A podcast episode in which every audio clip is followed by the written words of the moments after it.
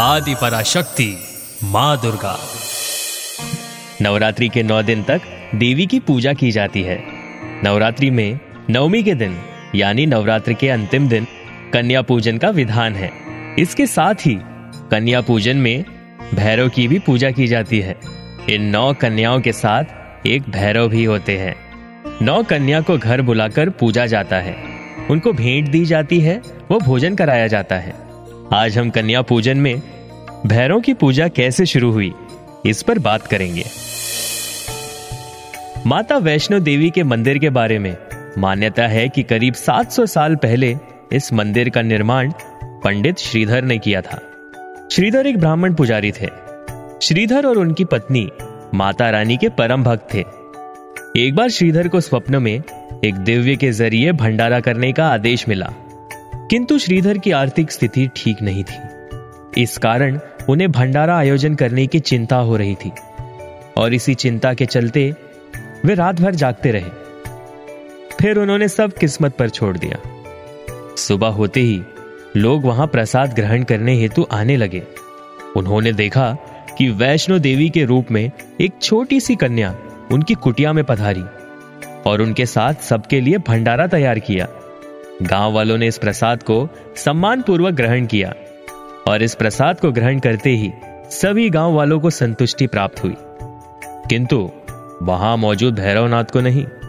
जब माता रानी भैरवनाथ को खाना परोसने गई तो भैरवनाथ ने कहा कि उन्हें मांस खाना है और मदिरा पान करना है।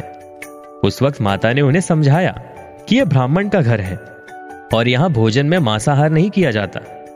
किंतु भैरवनाथ अपनी बात पर अड़े रहे। माता रानी ने उनके कपट को जान लिया था। माता वायु रूप में त्रिकुटा पर्वत की ओर उड़ चली और भैरवनाथ भी उनके पीछे चल पड़े। मान्यता है कि माँ की रक्षा के लिए पवन पुत्र हनुमान भी थे। जब हनुमान जी को प्यास लगी तो माता ने उनके आग्रह पर धनुष से पहाड़ पर बाण चलाकर एक जलधारा निकाली और उस जल में अपने केश धोए। आज के समय में यह पवित्र जलधारा बाणगंगा नाम से प्रसिद्ध है। इसके पवित्र जल को पीने या इसमें स्नान करने से भक्तों की सारी थकावट और तकलीफें दूर हो जाती है। और इस दौरान माता ने उस गुफा में प्रवेश किया और नौ माह तक तपस्या की। भैरवनाथ भी उनके पीछे वहाँ तक पहुँच गए। उस समय एक साधु ने भैरवनाथ से कहा था कि, तू जिसे कन्या समझ रहा है, वह आदि शक्ति जगदम्बा है। इसलिए उस महाशक्ति का पीछा करना छोड़ दे। भैरवनाथ ने उस साधु की बात नहीं मानी। तब माता गुफा की दूसरी ओर से मार्ग बनाकर बाहर निकल आई। आज ये गुफा अर्ध कुमारी या आदि कुमारी या गर्भजून नाम से जाना जाता है। अर्ध कुमारी के पहले माता की चरण पादुका भी है। यही वह स्थान है जहाँ माता ने भागते भागते मुड़कर भैरवनाथ को देखा था। गुफा से बाहर निकलकर कन्या ने देवी का रूप धारण किया। माता ने भैरवनाथ को चेतावनी दी और लौट जाने के लिए कहा। लेकिन भैरवनाथ फिर भी नहीं माने। माता गुफा के भीतर चली गई। तब माता की रक्षा के लिए हनुमान जी गुफा के बाहर थे और उन्होंने भैरवनाथ से युद्ध किया। भैरवनाथ ने फिर भी हार नहीं मानी। जब वीर निढाल होने लगे, तब माता वैष्णो देवी ने महाकाली का रूप लेकर भैरवनाथ का संहार कर दिया। भैरवनाथ का सिर कटकर भवन से आठ किलोमीटर दूर त्रिकुट पर्वत की भैरव घाटी में गिरा। उस स्थान को भैरवनाथ के मंदिर के नाम से जाना जाता है। कहा जाता है कि अपने वध के बाद भैरवनाथ को अपनी भूल का पश्चाताप हुआ और उसने माता से क्षमा मांगी। माता वैष्णो देवी जानती थी कि उन पर हमला करने के पीछे भैरवनाथ की प्रमुख मंशा मोक्ष प्राप्त करने की थी। उन्होंने न केवल भैरवनाथ को पुनर्जन्म के चक्र से मुक्ति प्रदान की, बल्कि उसे वरदान देते हुए कहा, मेरे दर्शन तब तक पूरे नहीं माने जाएँगे जब तक कोई भक्त मेरे बाद तुम्हारे दर्शन नहीं करेगा।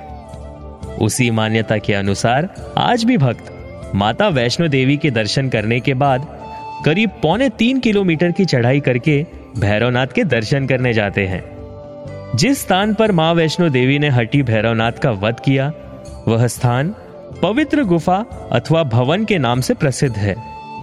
इसी स्थान पर माँ महाकाली दाएँ, माँ महासरस्वती मध्य और माँ महालक्ष्मी बाएँ पिंडी के रूप में गुफा में विराजमान है। और इन तीनों के सम्मिलित रूप को ही माँ वैष्णो देवी का रूप कहा जाता है। तो ये थी माता रानी वैष्णो देवी और भैरवनाथ की कहानी। आप सुन रहे थे आदि पराशक्ति माँ Durga only on Radio City ओम दुम दुर्गाय नमो नमः। आप सुन रहे थे आदि पराशक्ति माँ Durga only on Radio City